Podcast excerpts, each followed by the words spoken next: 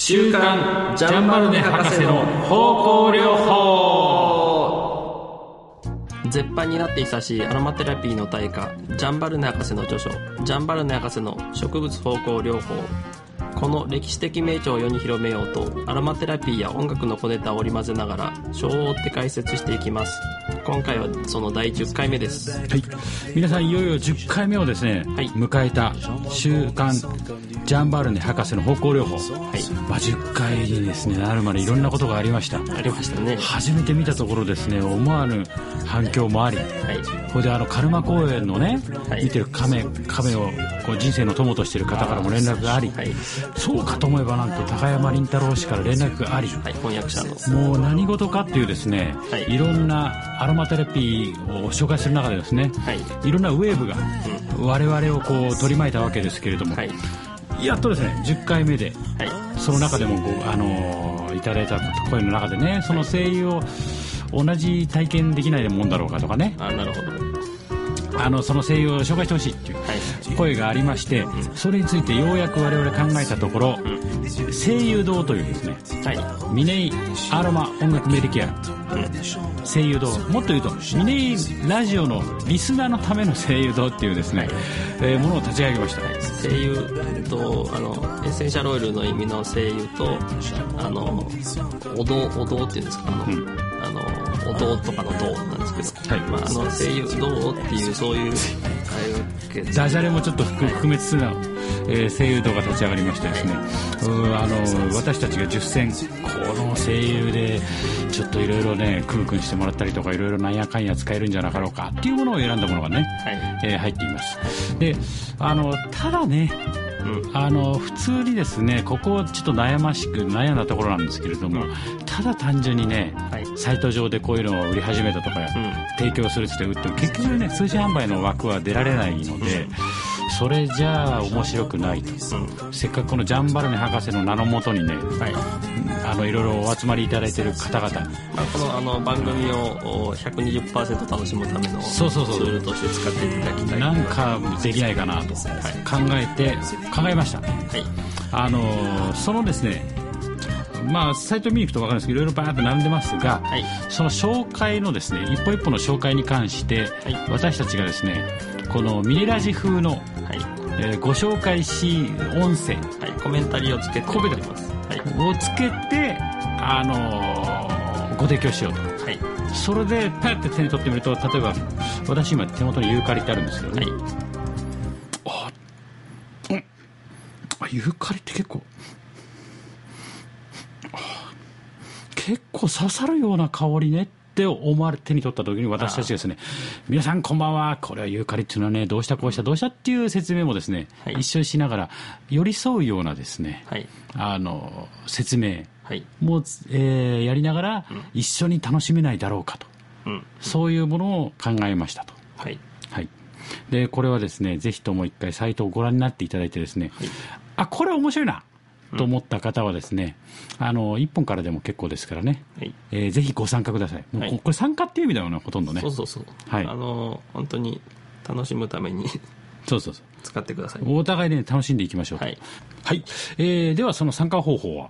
えっ、と www.meetsnature.com とあのインターネットであの打ち込んでいただくかですね、えーミネイアロマ音楽メディケアと、えーミネイひらがなアロマカタカナ、音楽は漢字で音楽メディケアで探していただいてですね、えーまあ、ホームページにたどり着くとですねはい。えー、と左端の方に、えーとまあ、その、えー声優堂へのおバナーをですね設置してありますのでそこからご覧ください。そうですね。またこのポッドキャストのあの説明の部分にもですねあのあその声優堂への直接のリンクがありますので、まあ、そこから参加していただけると、はい。えーいいでと思います。そうですね、あのジャンバルネのですね我々のホームページに行くとジャンバルネ博士の方向療法のバナーが左側にあって、はい。その上にどんどんやりなさい。はい。もうどんどんやりなさいよ、はい。どんどんやりなさいよ。という高山先生のですね、はい。一言が、えー入ってますと、はい。その上あたりにちょっとバナーというかね、リンク先が入っている、はい。えーますから、そちらにどうぞお越しくださいと、はい。はい。えーいうことでございます。はい。はい。えーそれではですね今週はですね43ページの、はい。えーエッセンス入門、はい、概論の中のエッセンス入門っていう項目ですね、そうですね。そこから、えー進めていきましょうと、はい。ではいきます、えーエッセンスとは植物から水蒸気蒸留とか圧搾とかといった方法であるいは植物に刻み目を入れたりそれに熱を加えて分離させたりそれに溶剤を加えたり、えー冷心法というやり方を採用したりして抽出する方向のある、えー油性物質であると。はい。これらの精油のうちのいくつかは世界各国の薬局法に収載されている、はい。うん、薬局法っていうのはですね、えー、と薬の局の、えー何々型って書きますよね、えー、と書いてあります。日本だとあのに日本日局とか言われてですね日本薬局法。う。んうんうんうんうん。この薬局法っていうのは何なんでしょうね？まあ、あの各国のこの医薬品とか生薬の基準を知ら記したその、おなんデータベースみたいなもんですよね。ねそういうわけです、まあ、国によって違うわけなんですけど、うんうんうんはい、今ちょっとですねあの横であのウィキペディア調べてみたんですけれども、これ面白いのがねあのその薬局法のこう各国の、えーいろいろ書いてあるんです。日本薬局法とかね。はいはい。中国薬局法とか。はいはい。英国薬局法とかヨーロッパ薬局法とか書いてあるんですけど、うん。これら薬局法を参考に伝あこれ海外か。で国情に合わせて作成していると。で近年は日米欧の三極薬局法の国際調和を進めている。が合意に達した部分は少ない。まあ少なあのえー医薬品のこのせえー認可とかいろいろそういうのもあるから、うん。なかなか合わないでしょうねっていうことですよね、はい国情とかですねその、えー、と認可状況によっては実はそれぞれの地域というかですね、国で認めているものが違うんじゃなかろうかっていうのもちょっとここで疑問として湧いてきますね。うん。うん。まあ、しかもそのうん場所によってもそうなんですけどフランスでは1949年度や1965年度のフランス薬局法には15種類ほどの精油が載ってるが、うん。もっと以前の1937年の薬局法には24種類の精油がうん。また1834年度のものには44種類も上る精油が収蔵されていて今よりもはるかにその数が多かったというその時代によってもお数が、あのまあ、こっちはあのふ減ってる方なんですけど、まあ、政治ねでは減っていくんですけど、まあ、そういった時代によって移り変わりがあるといううんうんうん、そういうだからこのことですね。精油がねなぜこういうふうに動いてきたかっていうのも、まあ、このエッセンス入門の中でちょっと、まあ、後ほども出てくるんですけれども、はい。あのなんていうのかな。あの精油が、えー用いられる中で厳密にその基準を満たしているかどうかっていうのがねはい。あの中心的に要は問われるようになってくるっていうことなんですよね。そうそうそう、あのまあ、薬局法に乗るってことはそのあのなんていうかなこの薬はこういうもんですっていう、基準値に常に達してないといけないう。ないいといけない。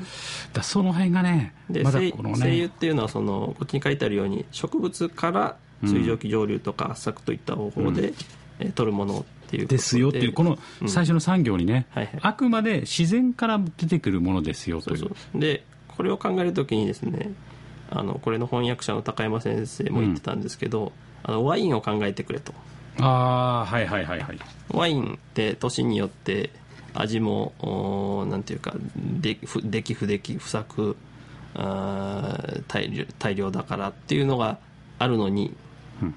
じゃあなんでその、えー同じような、まあ、植物から取れたものである精油がそういったのがないのかうん。このこの声優は不作の年だからっていうのはないよねっていう、そういうのを考えると、まあ、ある程度このなんていうかこのあのこういう薬局に乗るようなその基準に達するか達しないかみたいなのとはちょっとあの別世界じゃないかっていうね。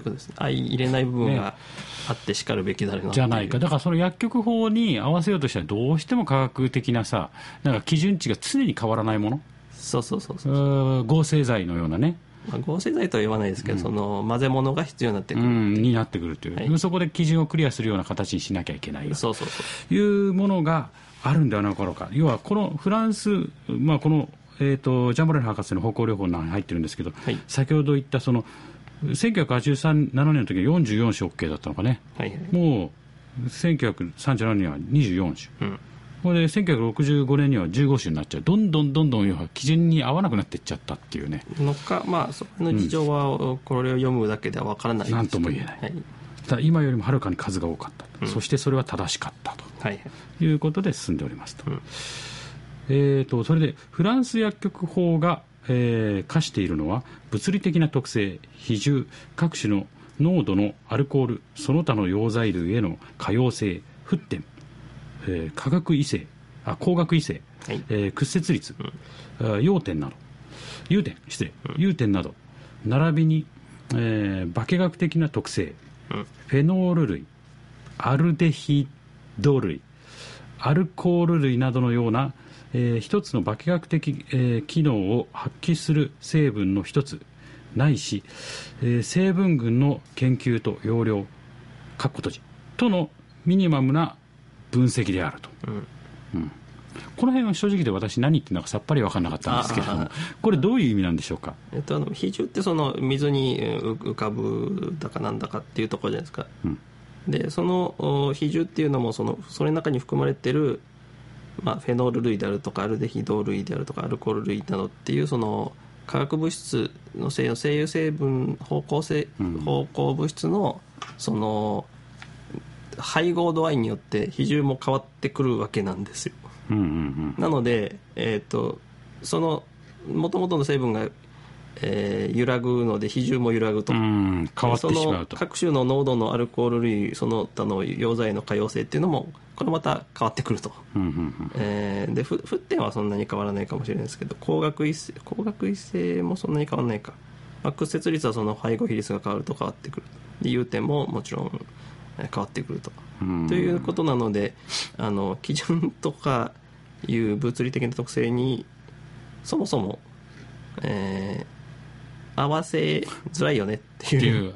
合わせるものなのかっていうそういう疑問もあるの。っそうそうそうそうそういうことです、ていうことですよね。でまたあのミニマムな分析であるっていうところがちょっとミソかもしれないんですけど、ほうほうほうほう。あの要するによく知られている分成分についての取り決めなわ基準なわけですよ。うん。となるとあのその植物から取れたものすごい微量の、うんまあ、何かが、うん。あーまあなんていうのかな体に何か影響を及ぼすことがあったとしてそれについてはそのあなんていうのかな考慮されないというかですうね、ん。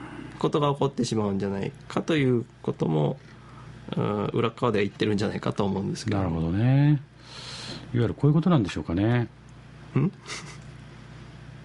YouTube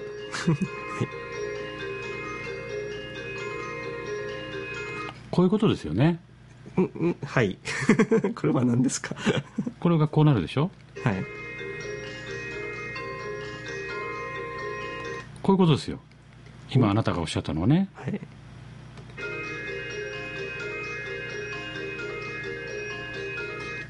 これねちょっとずつ30秒ずつぐらいちょっとね曲を先に送ってるんですけど、ね、ああなるほど。あ増えてきた。でしょ？ちょっとずつ変わってるでしょ、はいはいこれミニマルミュージックっていうの。はいあなるほど。ちょっと変わるでしょ？ああび微妙な変化なんだよね、はいはい。微妙。ほいで基本的にはこのちっちゃい単位がはいほらこれ僕ちょっとずつ動かしてるんですけどもう3分ぐらいやってますよこの曲。ああだからその間脈々とこういうのがずっと3分続いてるっていう世界なんですよ。こういうこれ見る。ちょっと小ちっちゃい単位でね。ほらほら動いた。あ変わった。ああでも基本的にはこういう世界。基本的には一緒。そうですね。あこう。あなるほどこれ5分半だとこの。リズムとかその音階とかは違うんだけど、はい。えー音色が変わったりその増えたり減ったりっていうそうそうそうそうそう。そういうのがミニマムミュージックって言うんですかこれは。そうですね。これ今スティーブ・ライヒさんのね あのスティーブ・ライヒあのマレット楽器声とオルガンのための音楽っていうね。わかんない。これスティーブ・ライヒさんはすごいいいんだよ。ライヒさんって僕別に会ったことあるわけじゃないけどすごいいいはい。あのミニマルミュージックの対価なんですけどね、まあそういう意味でちょっとずつこう変わる。なるほど。でミニマルの原子レベルのね、うん。えーまあ、小説的なものの原子レベルのこう音階、はい音像があるんですけどそれがちょこちょこちょこちょこちょこちょこちょこちょこってね、んあるっていうね、まあ、こういう世界かなっていうふうに僕はちょっとね、私なりの理解としてはね、なるほどえー皆さんにもお届けできできるかなとはい思っているところであります、うんまあでもあのあジャマル博士はそういったのは重苦しくなるからあの避けようねみたいなことをそううんいうふうに言ってるわけです、こういう難しい話はねそうそうそう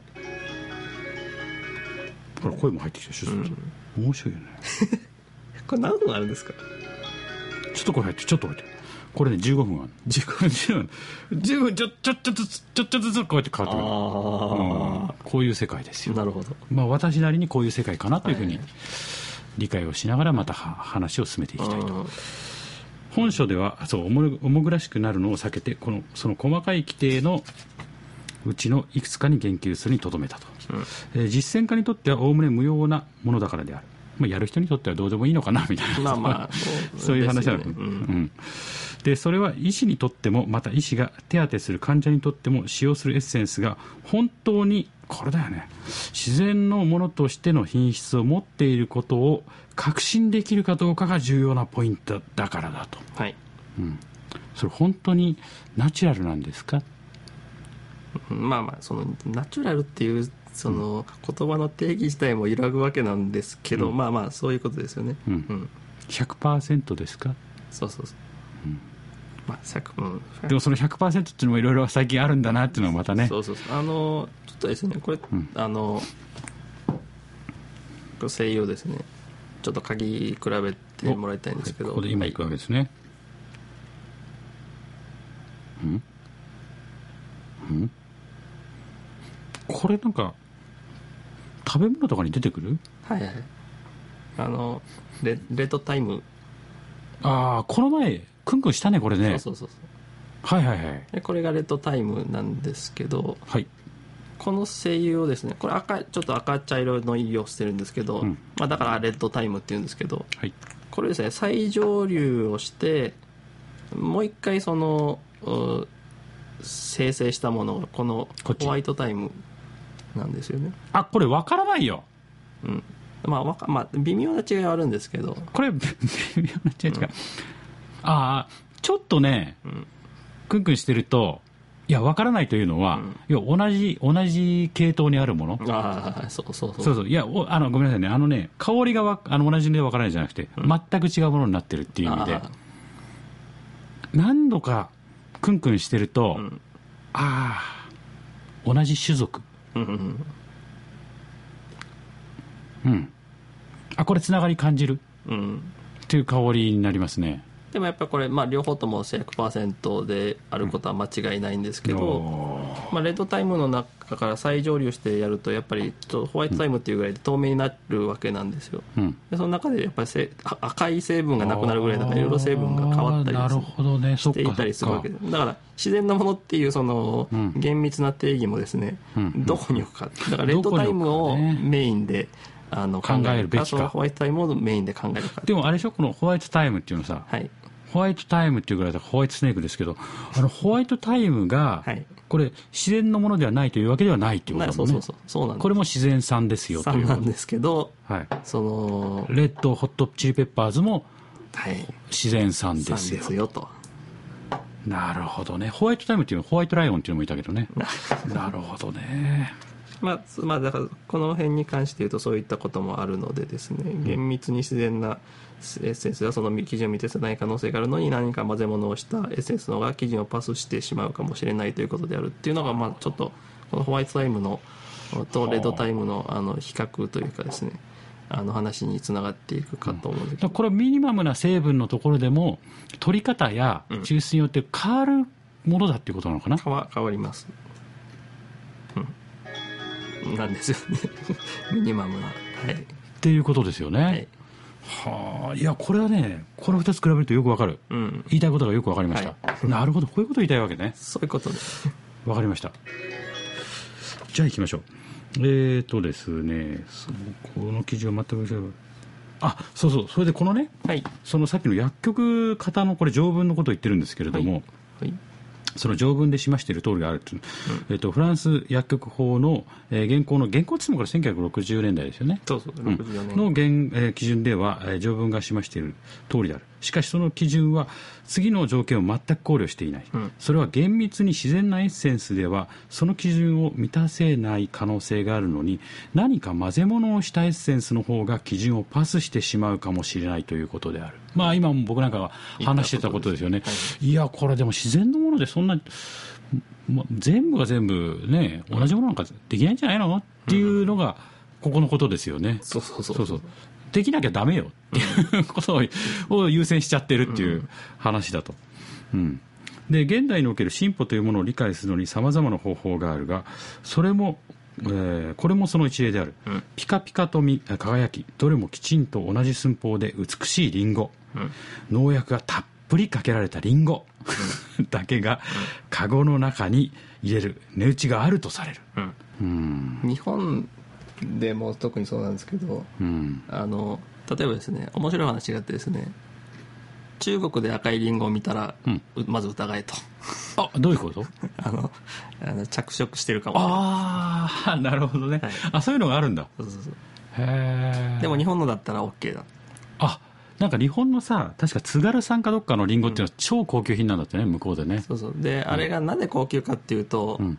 あのリンゴってあ太陽当たった部分が赤くなるじゃないですあか。あでそう赤くするためにはい。一個一個手でちょこっとずつ回転させて火に当ててるわけなんですよ。あえ日本のリンゴ農家っていうのはそんな手間のかかるてるすす。ごいね。うん、はあ。だからすあのそこの手間をかけてるのが日本産だっていうのはもうブランドとして知られてるわけなんですすごいね。そんなことまでやって育ててるんだそうそうそう。ねはあ向こうの人だとそれをビシャーってなんかやってるかもしれないっていうふうにちょっと怖いなっていう感じなんですね、うん。まあちょっと今それを思い出したんでなるほど。リンゴで思い出したんですけど。いやー。それで、えーそうそう。それでだが、えー小さいえー健康に良いレネット種のリンゴ、うん。2つ3つ黒い点もあるリンゴはランジス中央市場では扱われない、うん。しかしシミのあるこの小粒のリンゴを食べていただきたい、うん。これがあなたの体に良いのだ。で僕ちょっとこれ気になってね、はい。どういうものがねレネット種なんだ。はい。これです。おー。これ赤くないんだよね。赤くないですね。赤くない？うん。うん。黄色い梨みたいなね、うん。でぶ確かにブツブツブツーっていうのが出ててさ、こんなものだっていうことが分かるんですよ、うん。うん、ああのこれ見て思い出したんですけど、ん。あのニュートンって、はいえーとアイザック・ニュートンなんですけど、うんうんうん。えーリンゴが落ちるのを見てあの、えー万有引力を考えついたってじゃないですか、うん。あのイギリスでしあの栽培されてるリンゴからするとニュートンが見てたリンゴって赤くないかもしれない。ああじゃあこういうこれかもしれないんだそうそうそう。このななんだっけレネット種？まあレネット種じゃないかもしれないですけどまあ赤くはないかも。小粒のあの僕たちが普通考えるようなあのちょっとなんですか大きめの赤いリンゴじゃないかもしれない。あーか21世紀みたいなあのでかいでっかいのじゃない可能性があるってことね。はあその辺も伝えられる方向いろいろね今週はちょっと歴史的ないかに伝承っていうのが大事かっていうのがね、あの振り返る、えー機会がちょっと多々あるので、だから大きい方があの見た目は綺麗なんだけど栄養スカスカかもよっていうそういうことですよね、うん。でこのレネット紙も含めてね、はい。そのじゃあどんな市場で扱ってるんだってその市場っていう想像もあるんですけど、こん。な大きいのでかっ。こんこれ全部市場これランジス中央市場。ほおこれこれみ出てくるんだけどランジス中央市場のはい。これだけ全部市場だって。おおこれ大きさがえっ、とこれ23235ヘクタール。東京ドームの80倍。80倍。ですよ。へえだからこれだけの大きい町町ではこれだけの中にあっても、基本的にそういうね、うん。小粒でなんかちょっと形悪いものとかっていうのはうん。ダメです、うん。扱われません。ほらこんこんな大きいこんな広い。でか。っでっかいよりこれずーっとメインストリートみたいなま本当あってこれはチーズの写真とかもあったんだけどほら1個のチーズが7 0キロぐらいあるとかね。はこういうもう要は何でもござれなんですよ雰囲気としては、そこでもダメ。あなるほど。置いてくれない。はい。という話なんですよね。うーん。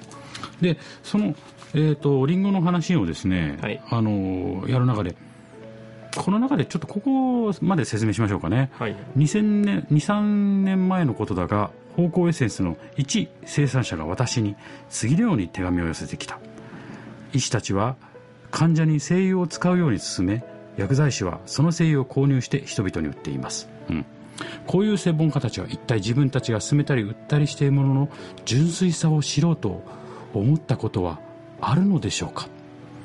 実際精油を何かで割ることはそれは頻繁に行われています、良質のタイムのエッセンスは約150フランするのに40フランのタイムエッセンスがあったり本物のエッセンスなら少なくとも210 210フランはくだらないはずのクローブのエッセンスが90フランで売られているのがその何よりの証拠です。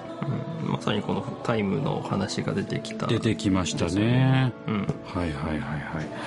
だここでねその精油を割るとかこの純粋度はどうだだからそれとせめぎ合うのがどうしてもその成分の一定的なクオリティですよね、うん。そうそう一定としたクオリティと。うん。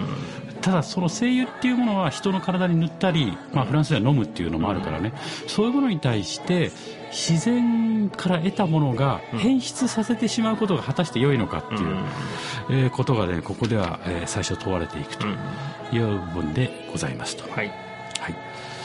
えーそれで今週はですね、えーあとそうだリンゴということでですね、はい。あの高山林太郎さんの、えー高山林太郎語録、はいはい。この中でもリンゴにまつわる話としてなんか振られてまして、はい。この話面白いです 面白い。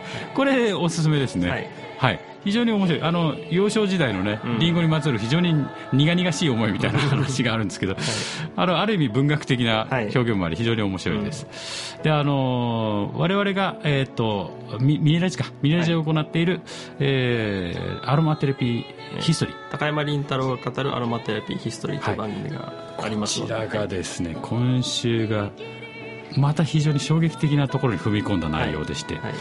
あのもともとラベンダーと、はい。えーアロマテラピーが始まる由来のはい。ガトーゼ氏ルネ・モリス・ガット・フォセ氏のはい。逸話があるんですけど、やけど逸話、うん。これについて鋭くこう言及するというかですね真相を真相を暴く、はい。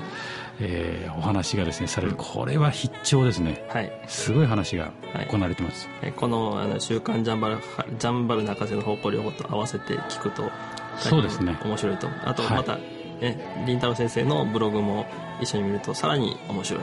そうですね。その三極はい、三極状態さっきの、はいい。やあの何ですか？薬局方みたいなね。うん、三極ことで三極あの三極 三極三極高山市みたいな、はいはいはい。三極アロマテラピー、そうそうそう。うん、状態。本当はですねあの高見林太郎先生のうん誰も言わなかった、えーアロマテラピーの本質という本もあるといいんですけどこそれが4曲になるんだけどね、はい。そこは絶版状態だから。絶版なので裁断されてますからもう、はい。ガッチャンガッチャンと。残念。残念、えーというわけでございます、ではそんなことなんでまた来週。来週